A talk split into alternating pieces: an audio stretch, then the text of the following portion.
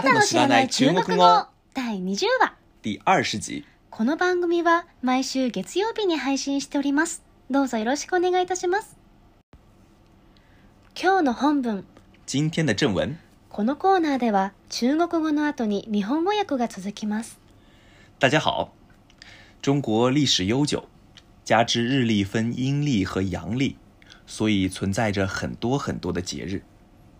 最有名的节日当属春节。春节相当于日本的新年，不同的是，春节指的是阴历上的一年之初，所以春节并不是从公历的一月一号开始的。我们常说的春节，一般指正月初一到十五这十五天。从公历来说，一般位于每年的一月底至二月末之间。不过，往往只有学生才能休息满十五天。工薪阶层们早一点的在正月初四，晚一点的在正月初八就会开始工作。请注意，今天的内容如果没有特殊说明，所有的日期指的都是阴历。こんにちは中国は歴史の長さに加えて新暦と旧暦が存在することから 様々な祝日があります。一番有名な祝日は春節です。春節は日本の新年つまりお正月に相当します。日本と違うのは春節は旧暦の年初を指すので1月1日からではありません。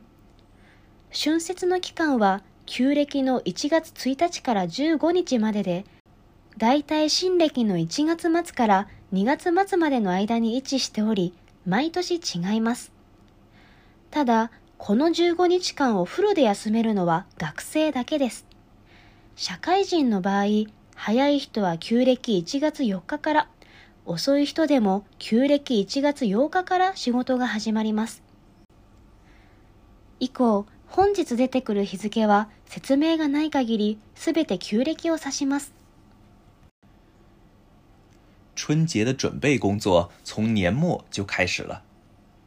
在中国，一年的最后一天叫除夕，也叫大年夜，而大年夜的前一天，即十二月三十日，叫做小年夜。在这一天里，家人会一起大扫除，准备年货，可以说是一年里最繁忙的一天了。在小年夜这一天，还有一个传统活动，那就是祭灶神。中国家家户户都在厨房里供着一位灶神，而灶神会在每年年底返回天庭，汇报这一年这一家的情况。所以在灶神出发之前，人们会拿出贡品来款待他，让他在汇报时多说一点好话。春節の準備は年末から始まります。中国では旧暦の1年最後の日を除夜または大晦日と言います。大晦日の前日、つまり12月30日は小晦日です。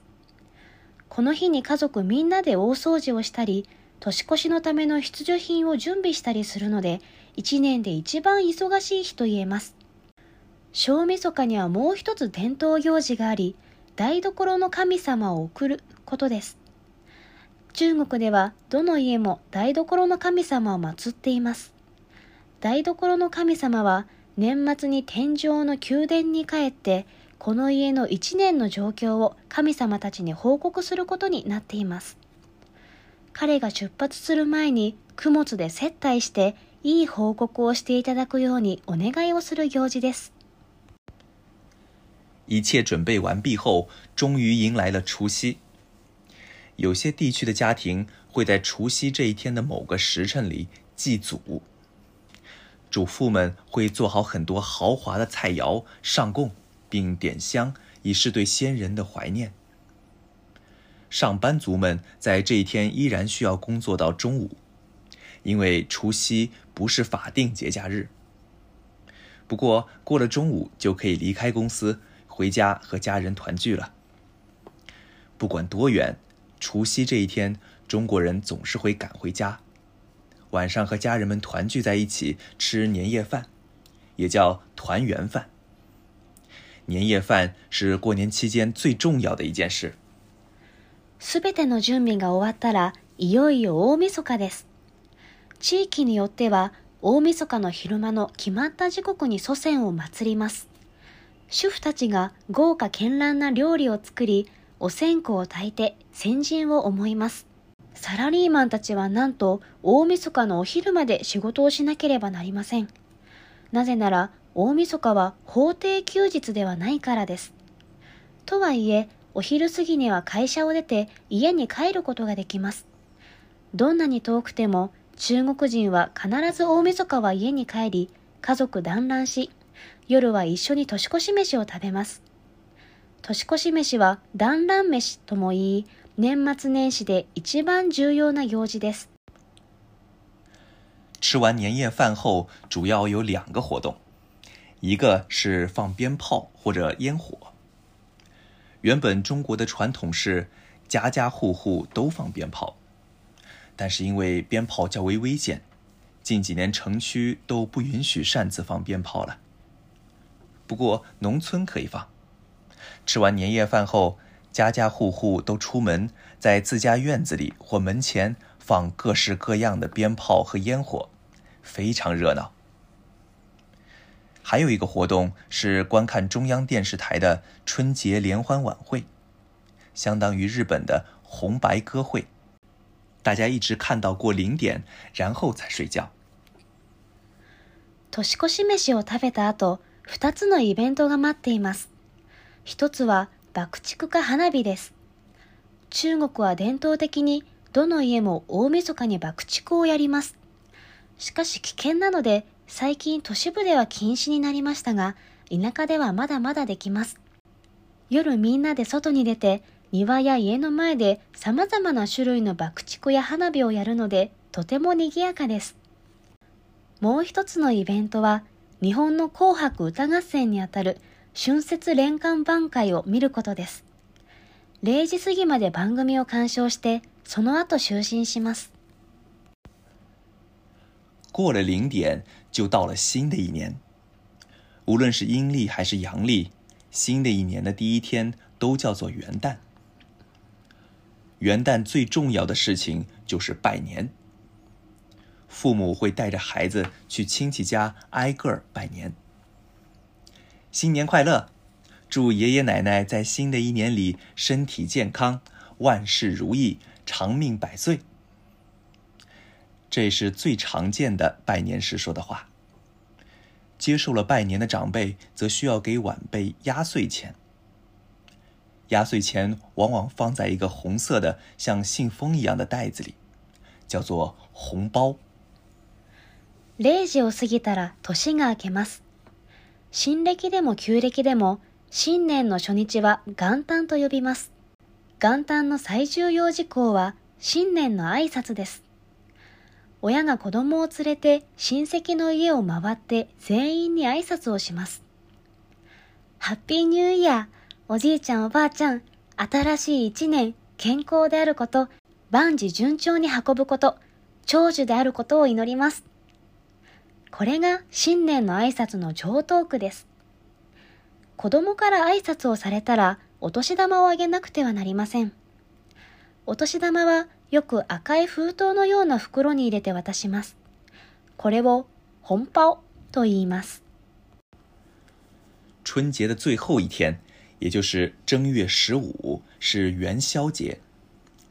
元宵节往往是学生们寒假的最后一天，因为第二天就要上学了，所以大家往往会出门来参加假期最后一次活动，所以大街上非常热闹。这一天主要的传统活动包括吃元宵或汤圆，相当于日本的芝麻馅的团子。还有就是赏花灯和猜灯谜。城市里的主要广场上会挂起无数的彩灯，灯下会悬挂着纸条，上面写着各种谜语，让人们来猜。春節の最後の日は、旧暦1月15日の元宵節です。元宵節は学生たちにとって冬休み最後の日になるので、みんな外に出て最後のお祭りに参加します。それゆえに街中が賑わいます。元宵節の伝統的なイベントは、元宵、あるいは単元を食べることです。ごまだれの入った団子のことです。また、花灯籠を鑑賞したり、なぞなぞを解くイベントも特徴的です。街の主要な広場で無数の灯籠が掲げられ、灯籠の下には短冊のような紙がぶら下がっています。そこになぞなぞが書いてあり、みんなに解いてもらったりして盛り上がります。今日の話題。今天的話題。この番組は中国生まれ中国と日本育ちの孫と。純日本人で声優の卵のサーニャがお送りしております。今日の話題は祝日です。今天的話題是節日はい皆さんこんにちはこんにちは。お元気ですか？你还好吗我很好你呢我也很好。はいありがとうございます、えーいかがでしたか？今回、はい。えー中国に、えーどんな祝日があるか何か知ってましたか？サーネさん。いくつか知ってますよ。あそうですか？えっとはい。まず、えっと、何でしょ11月11日です。ういきなりそれですか？えっとなんだっけ？シングルのまあ光棍節といってシングルの日ですね。あの単身の人の単身っていうんでしたっけ？シングルっていうんですよ。シングル？単身、まあ、独身？どああそうか。独身の日だ。結婚してないあそうだった。その独身？単身だと単身赴任になっちゃう独身の日そうです。そう。なんか、1っていうのが1人。なんかはいはいはい。人が並んで、11 1111っていうのが1人がたくさん並んでるはい。から単身。みんな独身ですね。あ、そう、独身なんですよね。確かにそうです、はい、棒みたいですなんかいいことあるんでしたっけ、独身の日って。ない。えっ、とバーゲンやりますね。あ、そう、なんかすごい安くなるんじゃないいですか？やいやなりますね。あのなんか半額とかなんか。なったりしますね。もももっとなったりしますね、うん。一元とかで売ったりします、ええそうなんかそう知り合いの中国の人も、はい。それすごい狙ってて。みんな狙ってますよ。タオバオとか？タオうんそうですね。アリババタオバオとかうん。JD だとか。へえあのーまあ中国で一番物が売れる日って言われてますね。ああ、はいすごいですね。なんでその日かわかんないけど。それはあのアリババがあの作ったんですよ。へえ、えー、と何かこう年末商戦までで一つうん、売れる日を作ろうってことで、それであの中国人って自虐自虐ネタネタが結構好きで、あそうなんですか、うん。自分がたんあのしん、えーなんだっけ独身ですよ。ワンコン棒一本ですよみたいな、うん。えーそう自虐するのが好きなんで、あっという間に広がったんですよね。へえ、はい。ああと他にもはい、と中秋節とああ有名ですね。旧正月？月餅ですね。旧正月。そうそうそう。あそうですね。まさに今回紹介するのは旧正月の方ですね。はい、はい。なんかまた中国人もはい。働いてる友達のお店あはいはい。であのお台場かな？お台場はい。のショッピングモールなんですけど、あそういう店ですね、はい、あのそこってすごいインバウンド客あの中国とかのお客様がすごはい。く多いですよね。多いでしょうね。そうそう。だからなんか日本はね関係ないけど旧正月とか、その中秋節の時には、はい。パスポート提示で5%オフみたいななんかそういうセール？あさらにさらにセールみたいな。そのその祭りだから。あさらにだったりまあ中国の人だからその時期だからってことで。あー。確かあの普通に提示すればなんか5パーとか何パーぐらいまずあるんですよね確かあ多分さらにとかまあわかんない、さらにちょっと何パーセントか私知らないですけど、なんかそういうのをやあってそれやってたたみたいらすごいですね。日本人完全に狙ってますねもそうそう何のことを日本人は知らないけど、祝日だからこう休みが入ってこう来る旅行に来るじゃないですか。そうですね。でそこで日本でも自分の、あの祖国の自分のふるさとの祭りやってる、ちょっと安くなってるってことでもうバンバン買うんでしょうね歓迎されて多たらね嬉しいですしね。すごい。さすが。商売上手ですね日本は。はい。そうですね。まあたくさん祝日あるんですけども、えーまあ、本当にたくさんあってですね、はい。紹介しきれないんですけども、うん。えーでもまあ本当はですね今回いろいろ祝日紹介するつもりだったんですよはい。もう原稿書いてる時に書く前にですねじゃあ今日は中国の1月から6月までの祝日を紹介しましょうというふうに意気込んでたんですけど、はい。なんとまあ皆さんも本文聞いて分かったんだと思いますが、えー結局12月30日から1月15日までの祝日書いて終わったという、短いですね。うん、まあただ今回書いたのはあの新年まあ、いわゆる新年の期間中ですよ。旧正月の期間中の祝日なので結構ねいっぱいあの多いんですよえっ、と、なので、えーまあ、えー、小年夜、大年夜といってですね、あの、小晦日、大晦,、えー大晦日とか、まあ、はい。元旦最初の日ですね、あと元宵節など、まあ、たくさんの祝日がちょうど集中している時期なので、はい。えっ、と、まあ、いっぱいかけたと。うん。で、その他にも、まあ、あいわゆる法定祝日だとか、休み、今休み付きのメインの祝日もあるし、まあ、はい。休みのない祝日とか、い、ろんな記念日だったりとかね、うん。なんか、革命勝利記念日とかね、そういうのも山ほどあるんで、あ日本より多いんですかねそういうのって。多分日本もね、実は私たちが知らないいろんな変な祝日あると思うんですが、祝日というか、まあ、記念日あるんですけど、まあ、うん。記念日入れ入れたらキリがないと思うんですが、祝日だけで言うと多分中国の方が多いですね。うん。おそらく。ただ休みないのが多い、多いので、そっか。まあみんな休みないと覚えないんじゃないですか。確か なんだと。みたいな。に、うんうん。えまあ、あと記念日山ほどあるので、まあ、今回は、えー旧正月だけだったんですが、えープレミアム版では、えーもうちょっとたくさんの他のね、えーはい。法定の祝日だとかを紹介してそれでまあそれでも多分紹介しきれないので、えーまた今度ですね、えーまあ、休みのない祝日だったりとか、まあ、メインの祝日じゃない祝日とか面白い記念日だったりとかを、えーまた今度ですね紹介する、えー予定です。いずれ。そうです。はい。いずれです。紹介します、はい、あとまあ少数民族の祝日などもありますね。うん。はい。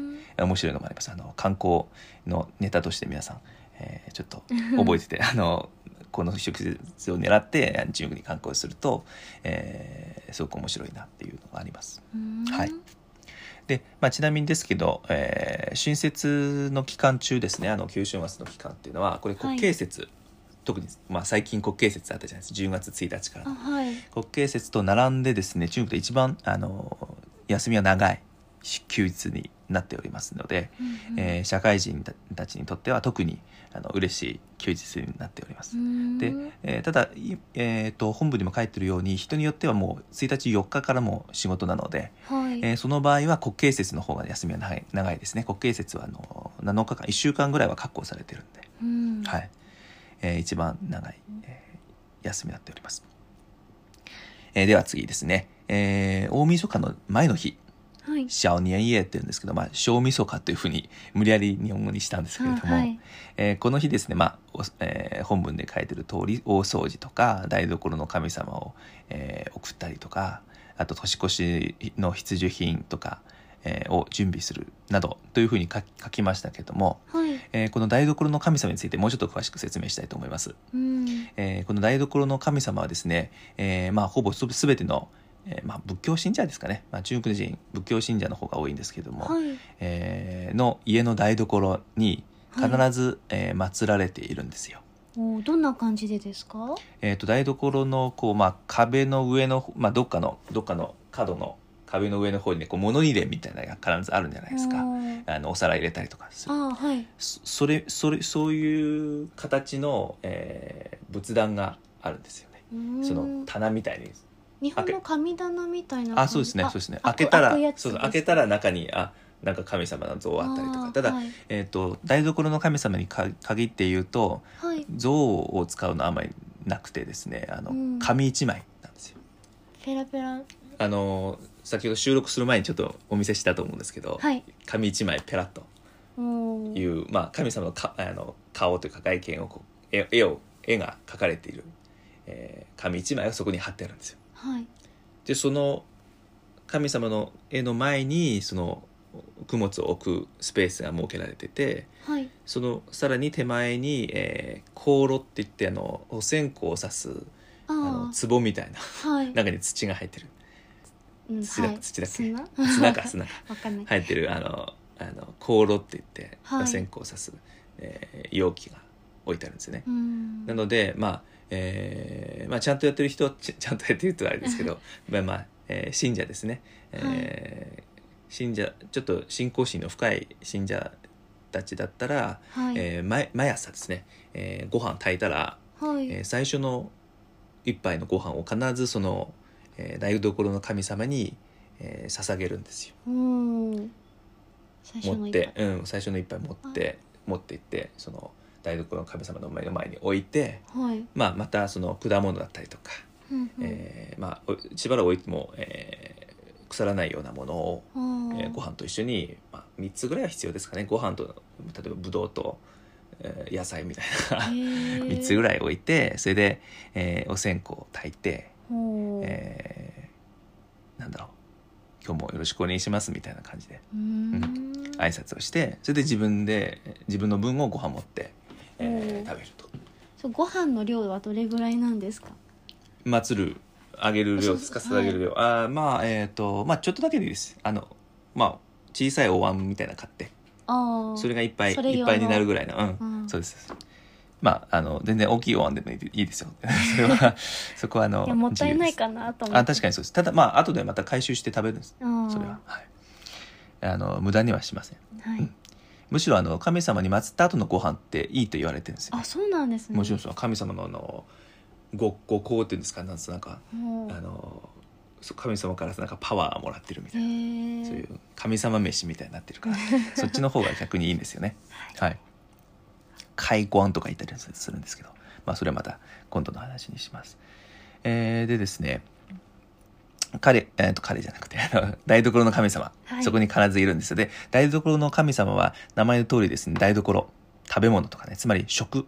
その家の食を司る神様なんですね。はい。で、えーまあ、このた台所の神様もその新年ですから年を越さないといけないのでで彼にとってはふるさとはどこにかっていうと、まあ、えーいわゆる天天庭といってね天上の宮殿っていうのあるんですよね、天庭っていうんですけども、えー帰らなくちゃいけないんですよね、はい。家族家族団らんしなければいけないですから神様たちでみんなで集まるわけですから、えー帰るんです。で帰ってついでにあの報告するんですよ。いっぱい神様いるんですけども。うん。特にあの天帝のあの、えー主人、しえー天帝の管理者であるあの玉皇大帝っていうのがいてね漁港大帝というのがいるんですけどはい。あとまあ一番偉い仏様の中で一番偉いの如来様だとかあと有名な観音様とか、い、ろいろあの、えー神様の中のお偉いさんがいるんでうん。その人たちに報告するんですね。この家はこの一年どうだったと。私によくしてくれたかどうかとかね。こう報告するんですよ。その家はこの1年どうだったかああだったこうだったみたいな報告するんですね。でこっちがあのしっかりとあの祭り立てることのあのそのできればまあいいように報告してもらえるというふうに考えられてるんですね。あのたくさん供物をあげたりとか、はいちゃんとあの儀式やって最後に送ると。いうふうにえよくあのちゃんとややれば、まあ、この尊敬はとても良かったと来年もぜひ神様たちが、えー尊敬を守ってあげてくださいっていうふうに言ってくれるんですよ。でもし祭あの送らなかったらとかさはい。あるいは普段供物お粗末にしてたらこの尊敬はとても悪かったと。来年をもっと貧乏にしてやれとかね食べ物が足りなくしてやれとかねそういう悪い報告をされるんじゃないかと。そそういうふうに報告されると困るわけですから、えーまあ、えーちゃんとするんですよ。祀ったり送ったりとかするんですね。まあこれはなんだろうね中国のあの、まあ、一つの文化ではあるんですよね、まあ、接待文化っていうと言うべきでしょうか。面白いですね、まあ、えーいい言い方すると接待文化ですね。悪い言い方すると、まあ、ほにゃらら文化っていうのはちょっとこここれはオフレコとさせていただくんですけど が、まあ、根付いてるんじゃないかと、えー思われていますね。はい、はい。えーまあ、ちょっとこれ特徴的な文化なので、えーうん。この1話を上げたちょっと後ですかね。インスタで、あの台所の神様の写真だったりとか。はあと台所の神様を祀るための専用のお菓子っていうのがあるんですけどこれをちょっとインスタに一緒にあげようかなと思ってます。なんか泡泡のお菓子みたいなあそうそうそうそうそうです。はい。はい。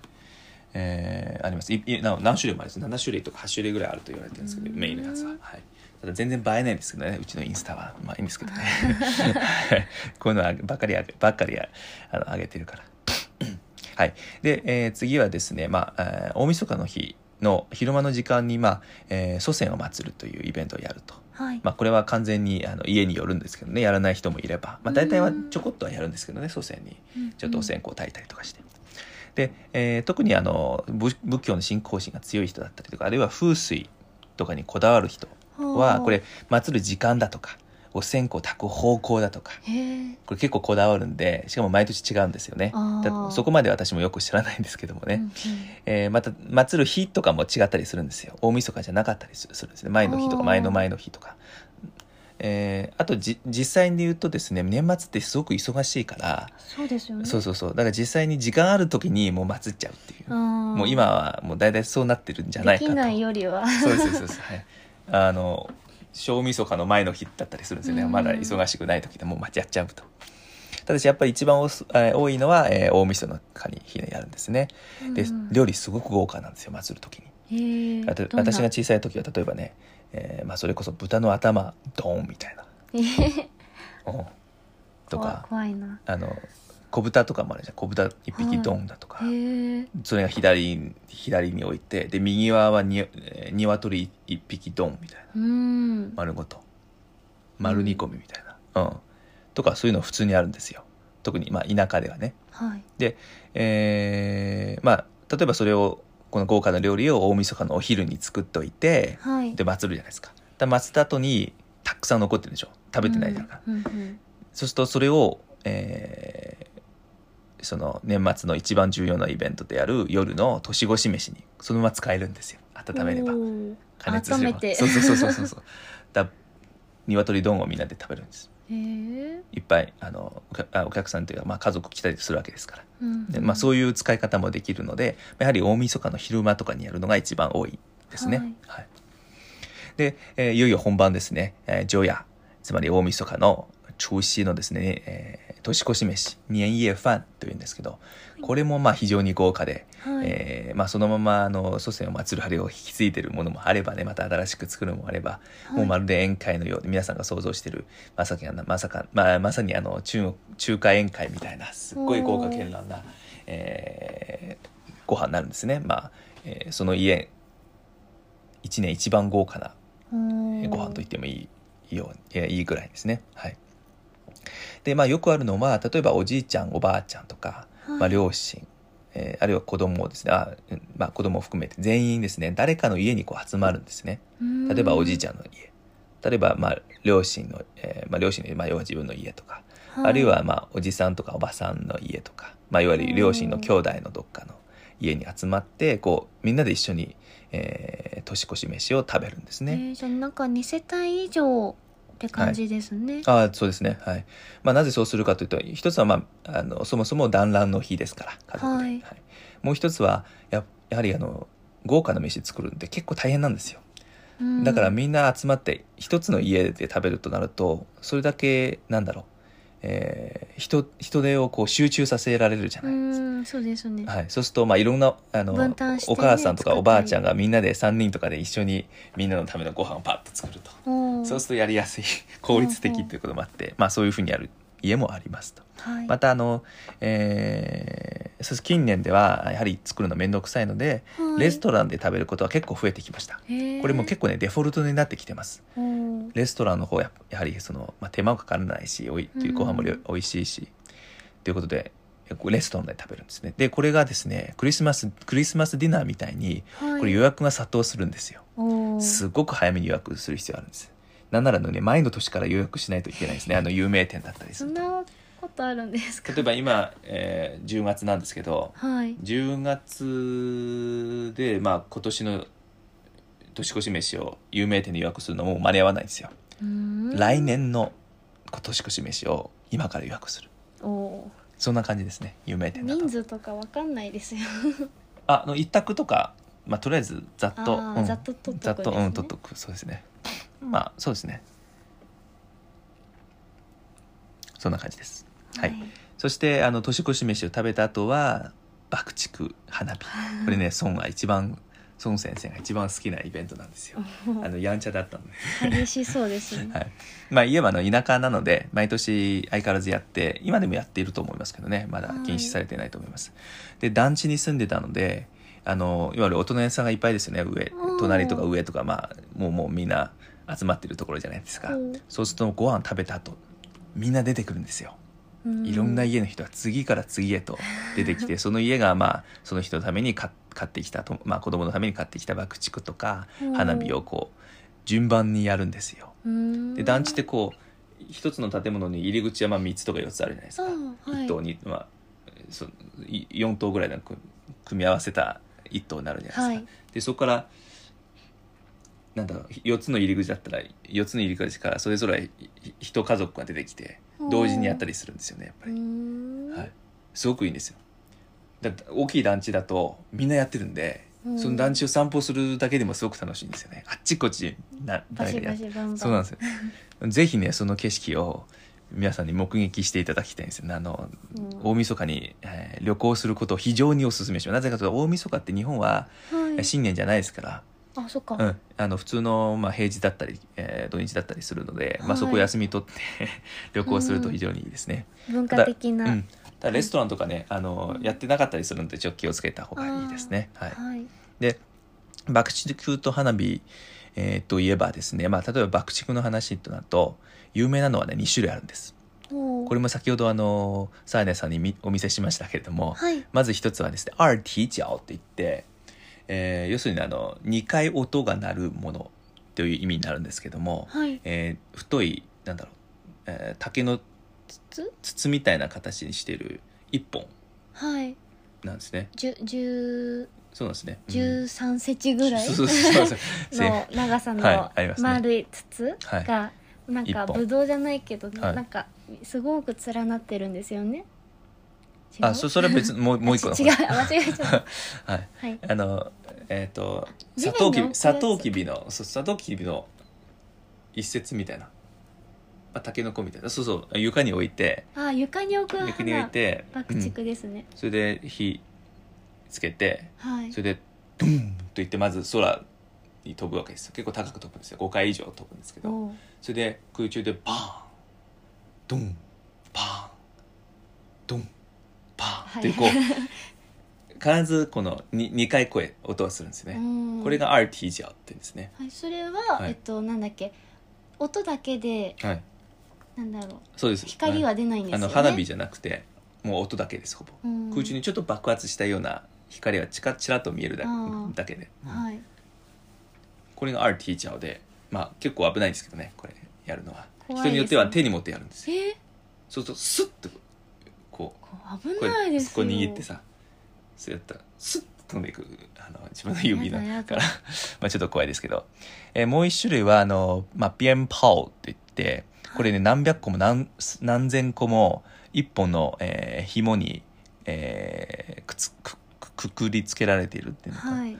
えーそれで、えー点火点火するとあの順番にビルバラビルバラビルバラビルバラってあのいあのなんだっけ爆発していくんですよ。はい。えーまあ、えー500個とか1000個っていうのは一番多いですけど、まあ、多い時は2000個のものもあったりするんですよ。もちろん、うんあのもっと多いものもあるんですが普通は500100とか家でやるんですよ。これが、ね、非常にうるさいうるさいんですよねしかもめちゃくちゃゴミが残るんですよ。あそう見ました。さっき画像見たらなんか、はい。もう床中あはい。地面中がもうなんかはい。赤いくずで、そうそうそう。も燃えた赤い感じのくずだらけになっててお掃除が大変そうでしたね。そうですね。爆竹って全部あの紙で外側こううん、うん、作ってるんで、えーなので、まあ、それ全部燃え燃えないわけですから一瞬で、はい。うん、やっぱのこふわふわふわふわって煙もすごいし、うん。そういうあれもすごいし、まあ、完全にあのなんだろう、えー年末の祭りごとでちょっと盛り上がろうっていううん。用途のものになってますね、はい。えこれもぜひ見ていただきたいんです。非常にうるさいんですよ。本当に。はい。で花火。花火これもやります。花火はですねもっと種類があります、えーまあ、日本だとまあ線香花火とかあとはい。花火大会でやると大掛かりなトンと上がって上空でパーッと綺麗なはい。花が咲くんですけど、えー逆にですねこういう大掛かりなやつはまあ家ではあまりできないのでこれやらないんですけどまあ、線香花火はこれ普通にやります。であとはいろんな種類の面白いやつあるんですよ本当に。例えばヘリカ、うん。ヘリヘリコプターのようにはい。こう旋回して飛んでいく、えー。あーって飛んでいく。あ危なそう。危ないです危ないです。たまに自分の方に向いてきてうえ怖い。わーって避けたりとかするんですけど。やだまあ品質問題はねいつもの問題です。いつものあれあのちょっと難しいところですけどあと例えば、えー上がまあまずポーンって上がってはい。なんかむ無力みたいな 無気力みたいなの上がってでも、はい。ふわーって空中であの照明弾みたいにうん。すっごい輝きを放ちながらひらひらひらひらとゆっくり落ちてくるものもあれば、えーあとはまあ、えーその高くはこう花火のその火花がね高くは上がらないけど、はい。まあ、地面に置いて地面付近ですごい鮮やかな火花をずっとふーって出出続けてるタイプもあればうん。あれ綺麗ですけど。あともう一種で自分個人的に一番好きなのはあの長いこう筒の形っていうか棒の形をする竿みたいな形かな。はい。竿みたいな形してる、えー花火あるんですけどこれ点火すると、あの竿の、えー片方のその出口からこう、はいピューピューとこう火花の火の玉みたいな火花がこう飛んでくるんですよ。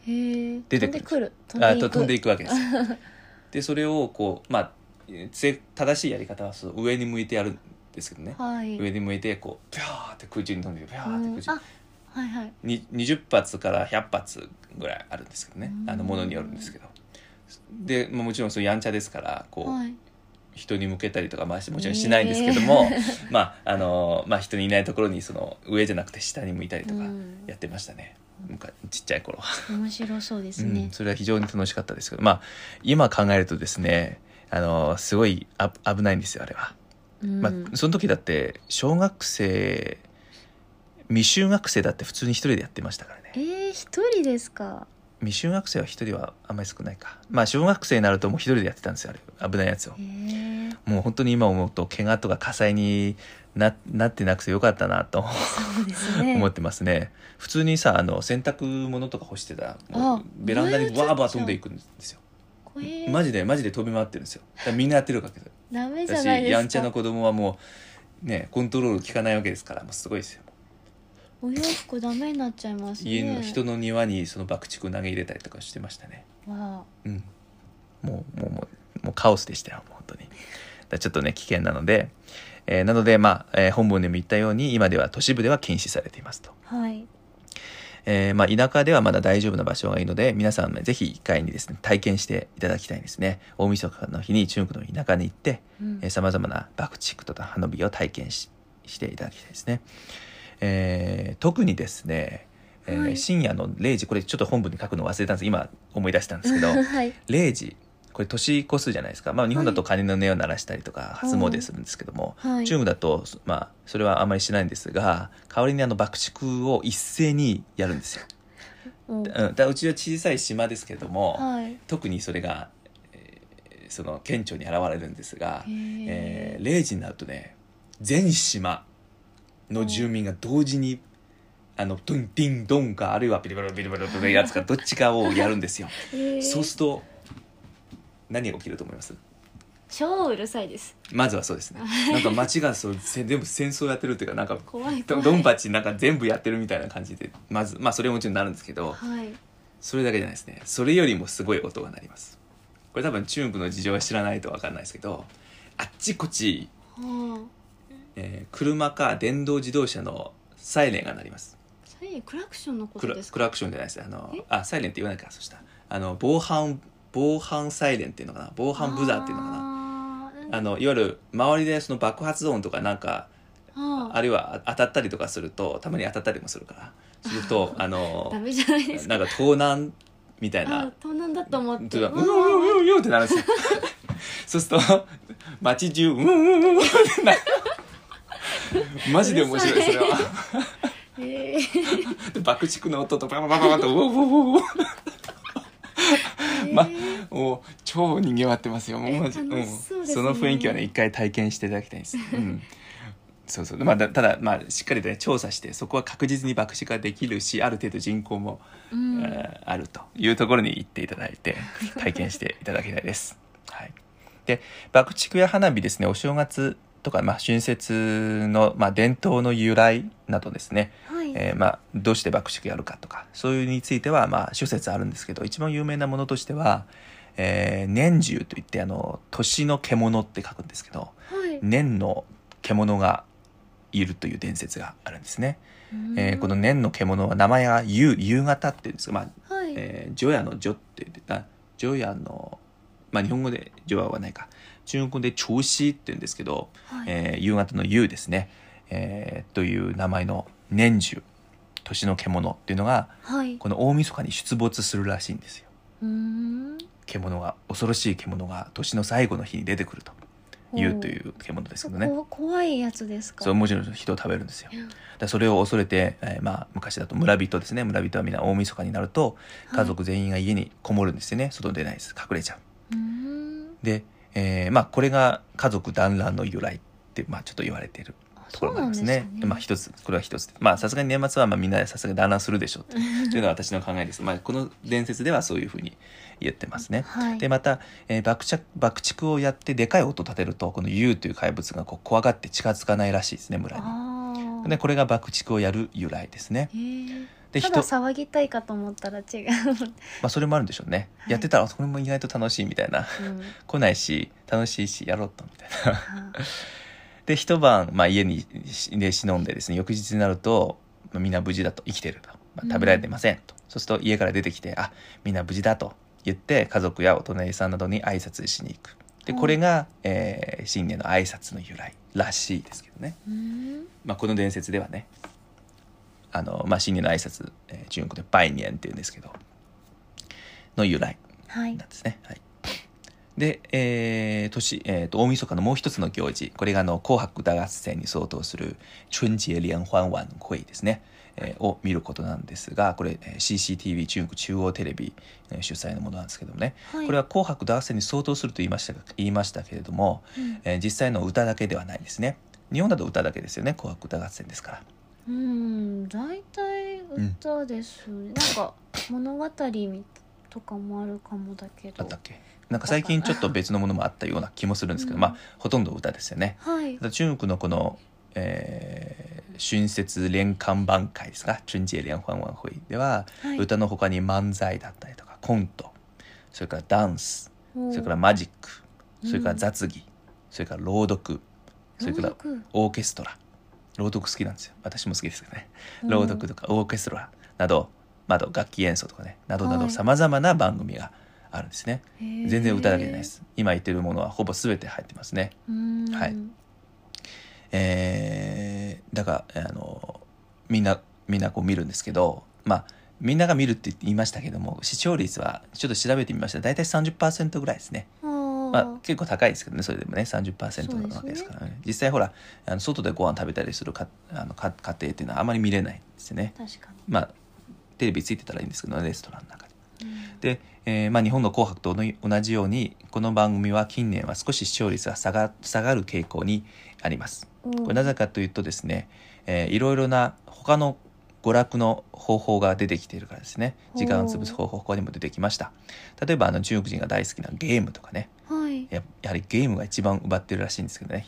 特に若者の、えー注目をですね。あとは、えーまあそうですね。ゲーム会社もそうなんですけど新年を狙ってそのイベントやるんですよ。あのオンラインにななってくれればなんかあのゲーム上の商品をあげあげるみたいな。やったりして、うんえーあとはまあ外に出かけたらまあ見れないのとあと、えー同じ「紅白」でも他のテレビ局とかネットでもやってるんですよ、違う「紅白」似た感じのはい。内容で、今まではあ CCTV 中国最大のテレビ局ね政府主催の中央テレビ局が、えー独占というか、まあ、一番強かったんですけどだんだんだんだんと他のて地方のテレビ局中国の地方テレビ局結構強いんですよ。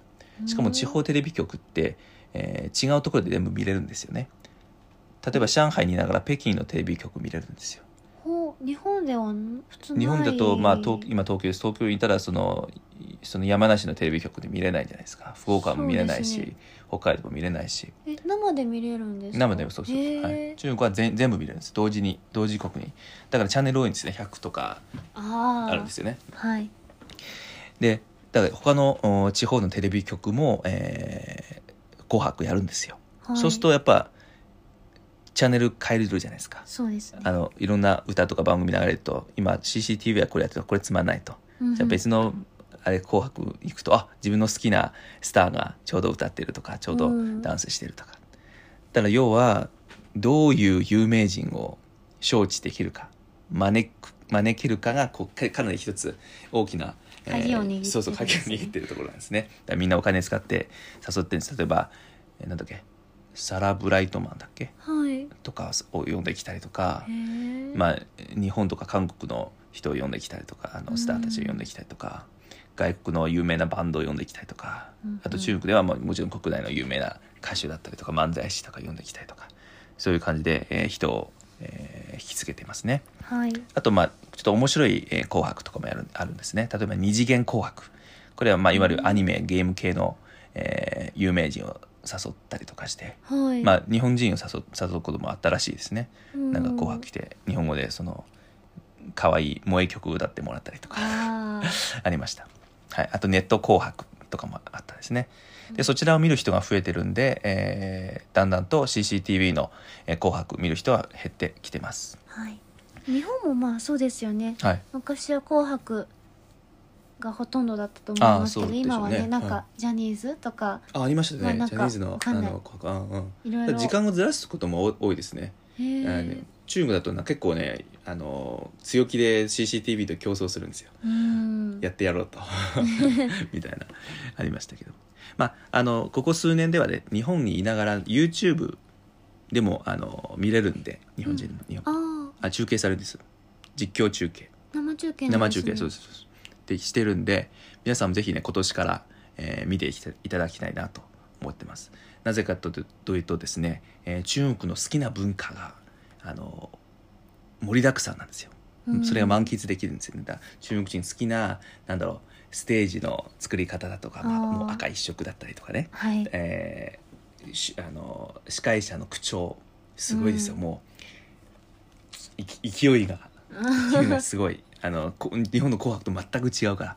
ちょぜひい一回見ていただきたい。もうその雰囲気を体 ちょっと体験すすれば、はい。えー中国の文化の、えーがちょっと覗けるのではないかと思います、はい、日本で言うと一なんなんいつでしたっけ、あえっ、と今年はね、えーちょ今年ちょっと今忘れたんですけど、えー、2月の2月の中旬ぐらいですね確か、うん、1718ぐらいだったんじゃないかな確か今年はまああの調べればすぐ出てくるので、はい今年の中国の、えー、旧正月はいつですかって確かそういうその時期だったと思いますうんはい。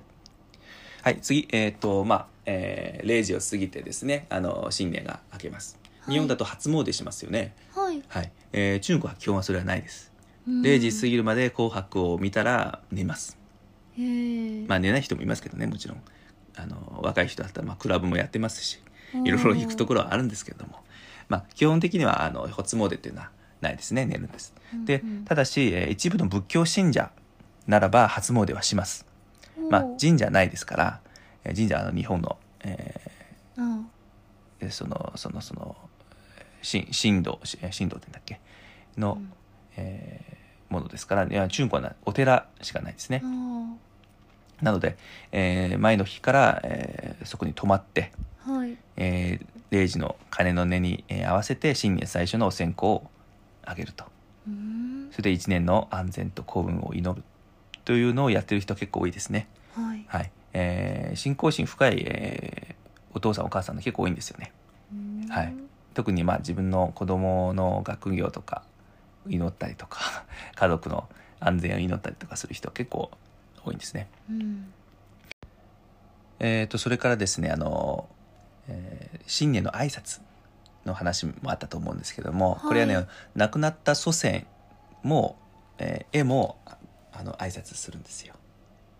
亡くなった祖先？なまあまあ祖先だからもう亡くなってるんですけど。あはいはい。はいあのいわゆる、まあ、祖先たちにもそのまあバイニア新年の挨拶をするんですよ。はい。はい。まあまあ、例えば簡単なものとしては、まあ、写真に向かって挨拶したりとか、うーうんん。まあ、まあ一言ですけど簡単に別にあのお墓に行って何とかするというわけではなくてね、まあ、もちろん行く人もいるんですが、えーというのもまあ軽くやりますと。はい。であとまあみんな大好き本パオの話なんですが、はい。えー赤包みですね本パオの話ですけれども、えー本パオはまあ、えーお年玉が入ってる赤い封筒のようなものって言いましたけどもこれお金入ってる、えーあお金入ってて誰かにあげるものであれば全部本パオって言えますね。ああ赤くなくても本パオなんですね、赤くなくても本パオですね。はい、うん。そうです、えーなのでまあみんな本パオ大好きです。なぜかというとお金をこうくれるわけですから、はい、で、えー本パオはですね、えーあまあ、おお年玉に限った話ですね、まあ、本パオお年玉ははい。いろんな人からもらうんですけど、えー中国はね親からももらうんですよ。自分のおと、えー自分の何お父さんお母さんそれは普通じゃないですか？あ普通ですか？あ。日本日本まあ日本でも、あそうなんですか、まあ知らなかったですお家にお家によるかとは思いますけど。あじゃあ普通にお父さんお母さんも子供にはい、あげるわけですね、はい。あじゃあよかったです。これちょっと特別かと思ったんですけど 違ったんですね。はい。でまあもらうと。で、えーこのお年玉の金額っていくらもらってるのっていうのは皆さん気になると思いますけども、ね。はい、私も気になってちょっと調べてみました。ニュースで毎年やってますね日本でいくらだろうね。ちょっと日本日本の日本の調べるの忘れたんですけどね。ちょっとあ皆さんご自ご自身で調べていただいてちょっと中国の金額と比較していただければと思いますけれども、はい。これやはりですねまず経済状況とかにすごく関係あるんですね。やはりあの貧富の差が激しいので、はい。本当に貧しいところはほとほんとほとんどもらえないみたいなところもまだまだあるとは思います。はい、えー、だ裕福のところとそうじゃないところまず全然違うのと、うん。あとまあ親戚の数ですねこれは。あそれは有利なとこと、そうですね。そうじゃないとこと、はい。親戚が多ければかまあ多くも必ずもらえると、うん。まあ、あと親戚がいてもたくさんいても、えー新年の挨拶行かなければそれもらえないんです。まあでね。お正月お正月でどんだけ頑張ったかこれもかかってきます。関わってきます。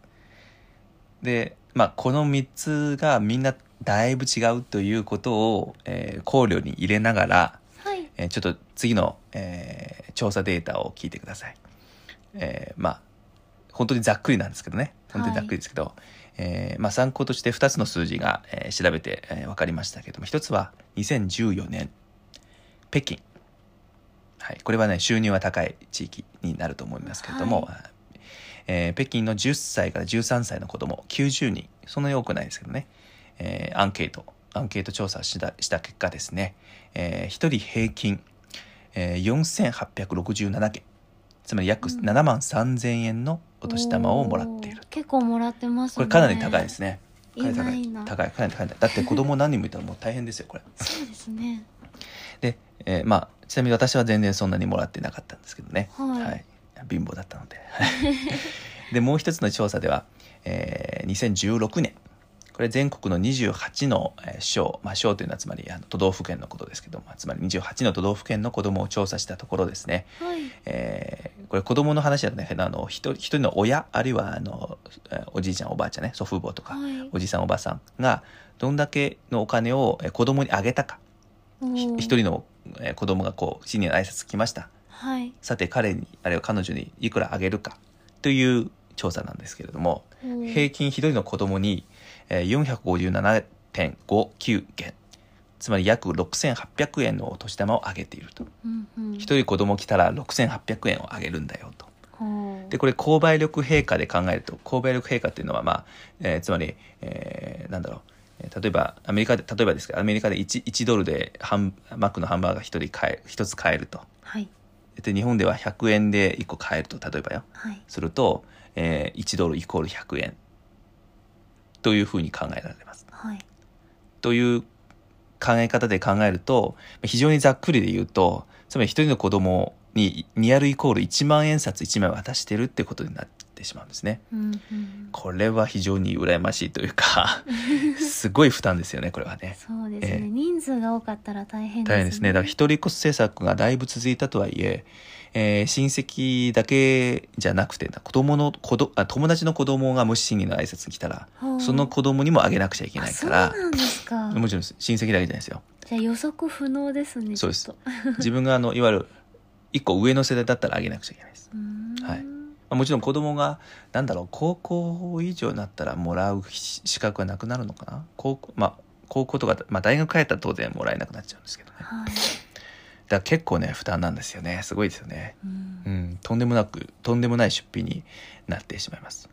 でちなみにあの私。はい。私が子供の頃はだいたい毎年、えー500から800元ぐらいもらってたような記憶ですね。はい。だからその時例えば私、えー小学1年生は1994年に入ったんですけどはい。その時の為替レートでこの500から800円で換算するとですね、えーざっくりですけど約7700円もらっていたということになります、うんはい。だからあのい今時の子供と全然違うというかうん。あの少ない方ですね。だからまあ今もさっきも言ったように、えー経済状況とか親戚の数だとかいろいろと関わってくるので、みんな全然違うんですよね。全く違います。で、えっとまあ、ちなみに私が7、えー、と500から800元もらったと言いましたけどこの内訳っていうのは、はい。えー父と母から 100, 100元ずつ。うん。それからおばあちゃんはと、えーえーおとえーじゃないおおじいちゃん。これ2人で合わせて100元ぐらい。うん。それおじさん2人いるからこう50から100元ずつ、はい、でこれこれで大体400から500円ですけど、うん。あとはその年にその年々にねその毎年にあのいろんなところに行ったりするから、まあ、ここのおじさんだったりとかともあの母の友達からとかもらったりとかしてました。大体そんな金額になってます。はい。でまあもちろん皆さんご想像の通りですね、クラスメートでお年玉自慢する人も、えーもちろん、えーいました。はい。はい。ただですね、どうせ、まあ、特に中、私のちっちゃい頃はみんなそうだったと思うんですけど、どうせ親にあの献上するんですよ。うん。おお親が預かるっていう。えー、そう日本もそうだったです。預か預かりますからとか言って。家庭によりますね。あ、そうかそうか。まあもう、まあうちは全然全部そうだったんで、えーまあどうせ意味がないからと思って、まああんまり気にしていなかったとじゃあいうか。どうするんですか？そのお金は。おこ渡すんでしょ？なんか貯金してくださったみたいですよ。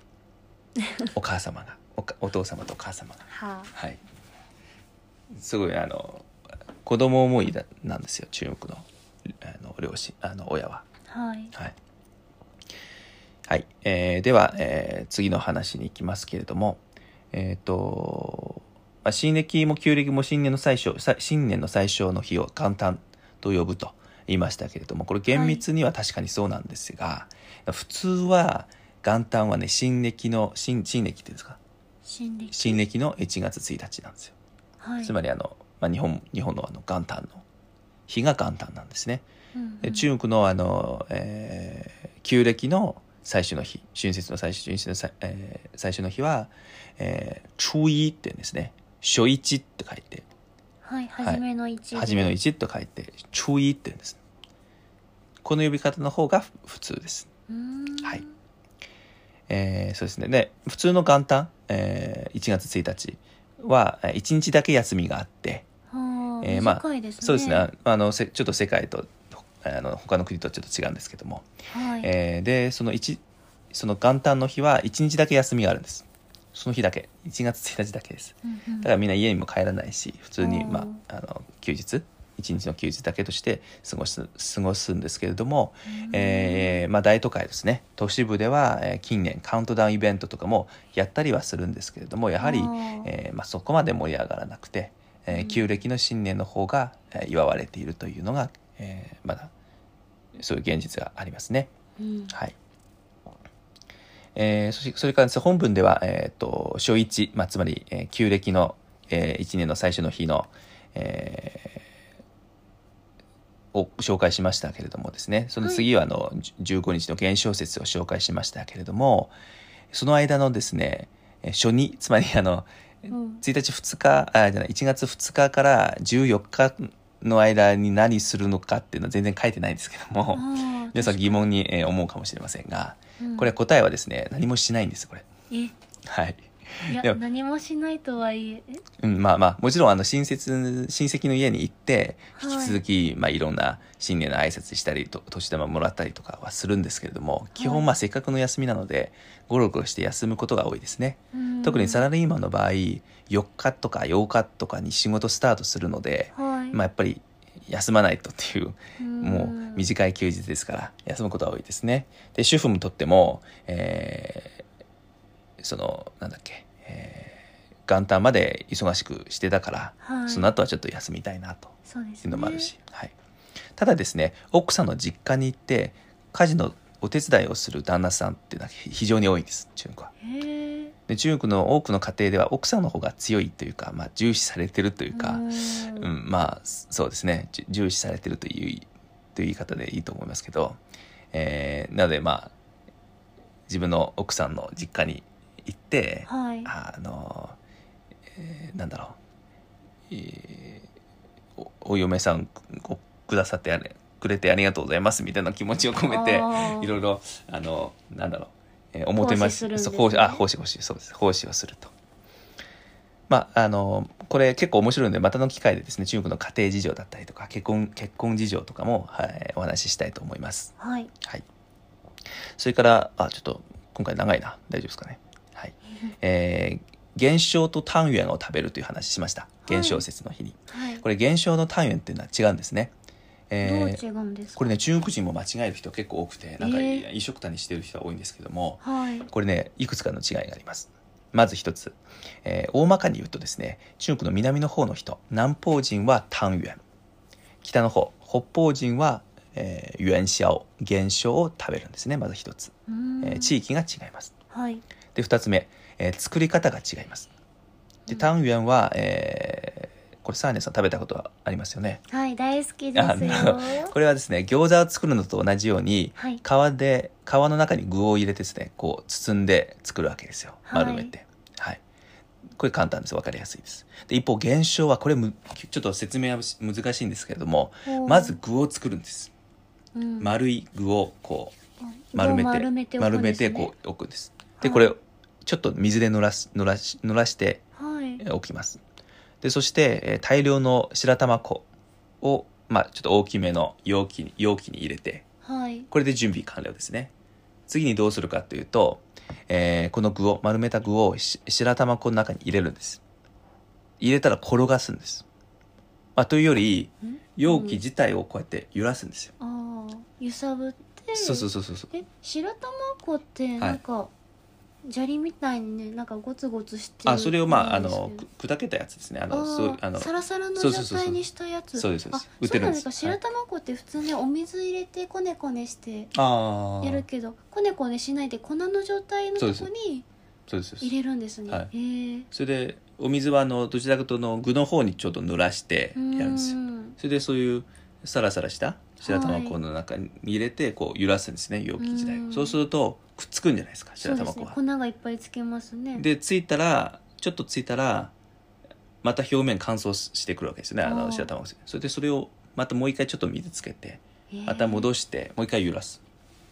ちょっとでまた出してあのつけてまた入れて揺らす。繰り返すんですでね45回ぐらいやったら大体こう外側に、えーまあ、薄くかなあの白白玉粉玉粉がきれいにこう包んである状態にくっついてる状態になるんではい。これは一つ完成なんですね。これ作り方がまず違うんですね。だいぶ違うそうですね。非常に違う、うん。でこれが一つと。でえーそうですね。これちょっと作り方面白いと思いますのでえーっとまたインスタでねあのこういうふうに作りますつ作ってますよみたいな、えー面白い動画を紹介しますんで私が作ったものじゃなくてね、あの あのみ誰でも見れるようなその動画サイトに貼っている、えー誰かさんが、えー上げた、はい。あの実際に作る動画をちょっとは貼りたいと思います、はい、はい、け結構面白いです。うん。で次の違いですね。これ具が違うんですね。で単元は、えーごまなどその柔らかい具になってるじゃないですか。はい。具になってると。そうするとまあ食べるとこうふわっと。はい。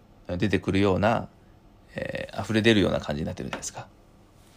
はい。うん、で一方は、えー、元宵は元宵はその作り方からちょっと固めの具が具が必要なんですね。うん。えっとじゃないとこう丸めて転がせないじゃないですか。そうですね、はい、なのであんこが多いですねあんこ。を使うはい。あんこを丸めてそれで転がす。美味しそう。そうです。日本人好き好きだと思いますよこれは。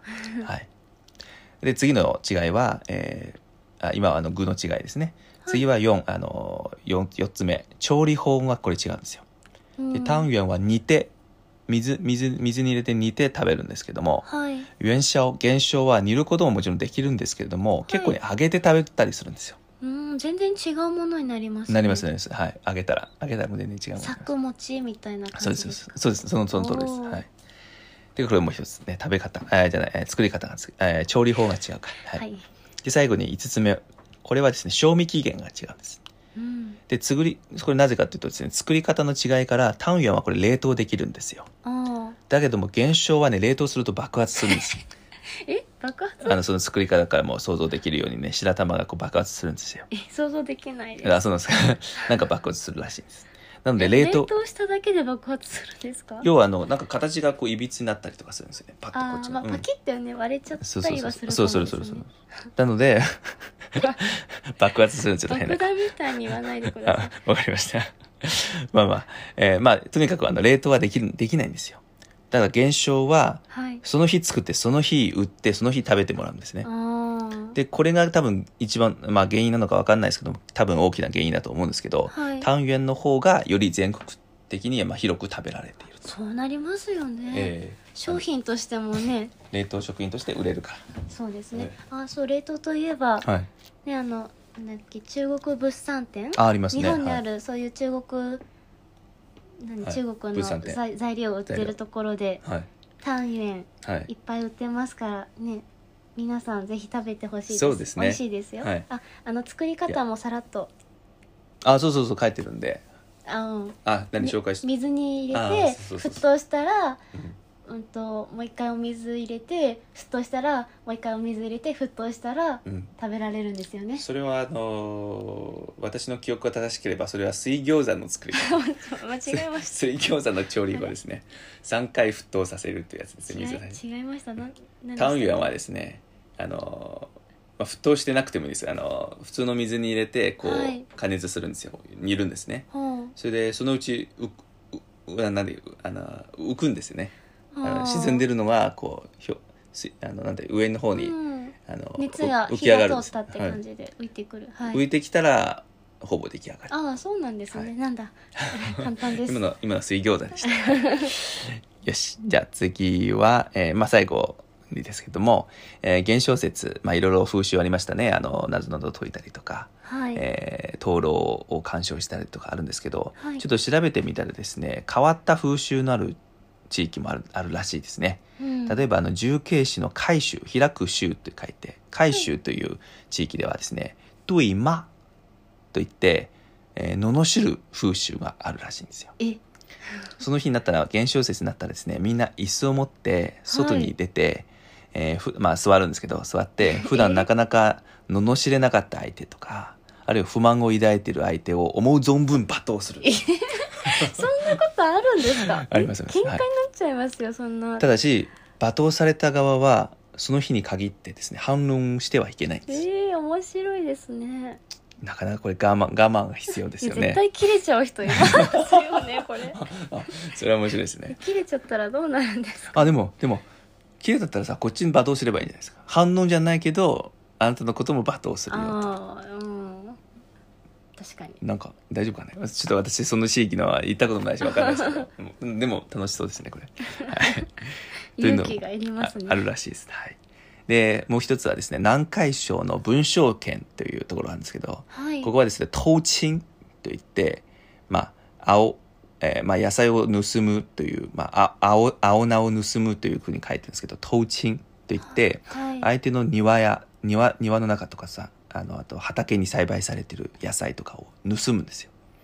それを盗んで、えーその栽培してる人に罵られることで、きちっとする風習があるんですって。どういう理由ですかねそれ。泥棒って言われるだけじゃないですか。なんだろうね、ちょっとこれ、これ多分、なんか由来があるんです。けど、ちょっとそこまで調べてなくて申し訳ないですけど、ち ちょっと気になり ょっますとやりたいですけど、ちょっと、うん、でまあ、もうちょっとちょっと調べてみましょうか。はい。はい。まあ、とにかく私は今回ね、えー原小説について言いたいのは、まあ、タンユンは美味しいですよ、と。皆さはいんぜひ食べてみてください、っていうことを言いたいわけです。はい。はい。食べてほしいです。はい。今日の単語とフレーズ。今天的单词和短句。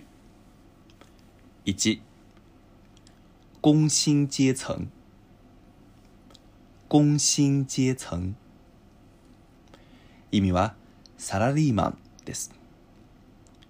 ちなみに、個人事業主は个体户。个体户。あるいは个体劳動者。个体劳動者と言います。フリーランスは自由職業者、自由職業者と言います。例文：王哥，你生活这么滋润，肯定是公司老板吧？哪有，就是个普通的工薪阶层。王哥，你生活这么滋润， 肯定是公司老板吧？哪有，就是个普通的工薪阶层。訳文王さん生活潤ってますねどっかの社長さんでしょそんなわけ普通のサラリーマンだよ 2说好话。说好话。悪口ではなく称賛の言葉を言ったり褒めたたえたりすることを指します。逆に悪口を言う陰口を言うは说坏话。说坏话と言います。例文。马上就要年终考核了，陈姐，您和科长熟，帮我在他那儿多说说好话呗。马上就要年终考核了，陈姐，您和科长熟，帮我在他那儿多说说好话呗。訳文もうすぐ年末の査定期間だね。陳さん、あなた課長と仲がいいでしょ 彼の前で俺の良かったところをアピールしてくれよ。三、時辰。時辰。意味は時刻、時間です。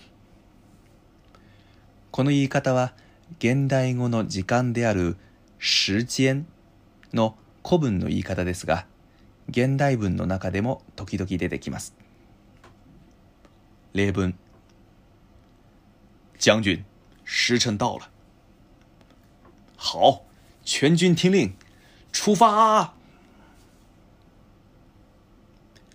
将军，时辰到了。好，全军听令，出发！訳文将軍、時間でございます。よーし、全軍聞け出発 用擅自，擅自。意味は勝手にです。やる権限がないのに勝手にやった。あるいは自分が決められないのに勝手に決めたなどの場合に使います。書き言葉です。例文以前的军训里有一条规则是未经允许不得擅自擦汗。有的有的，不过现在没有那么严了。以前的军训里有一条规则是未经允许不得擅自擦汗。有的有的，不过现在没有那么严了。訳文昔の学生向け軍事訓練でこんな規則あったよね。許可がない限り汗を拭いてはいけないって。 あるある。けど今はそこまで厳しくなくなったよね。いかがでしたでしょうか？今回は祝日についてお話ししてきましたが何かご質問はありますでしょうか？あなたの知らない中国語では最後に質問コーナーを設けております。中国語についてまたは中国の文化についてのあなたのご質問を募集しております。質問の投稿はあなたの知らない中国語のブログへお願いいたします。はい。そして現時点ではまだ質問をいただいておりません。質問が来ましたら喜んでお答えしますので、どしどし気になることをお聞きください。お待ちしています。お待ちしています。はい。それでは今日の授業はここまでにします。今天的课到此为止，下课啦！また次回お会いしましょう。我们下次再见，再见。再见。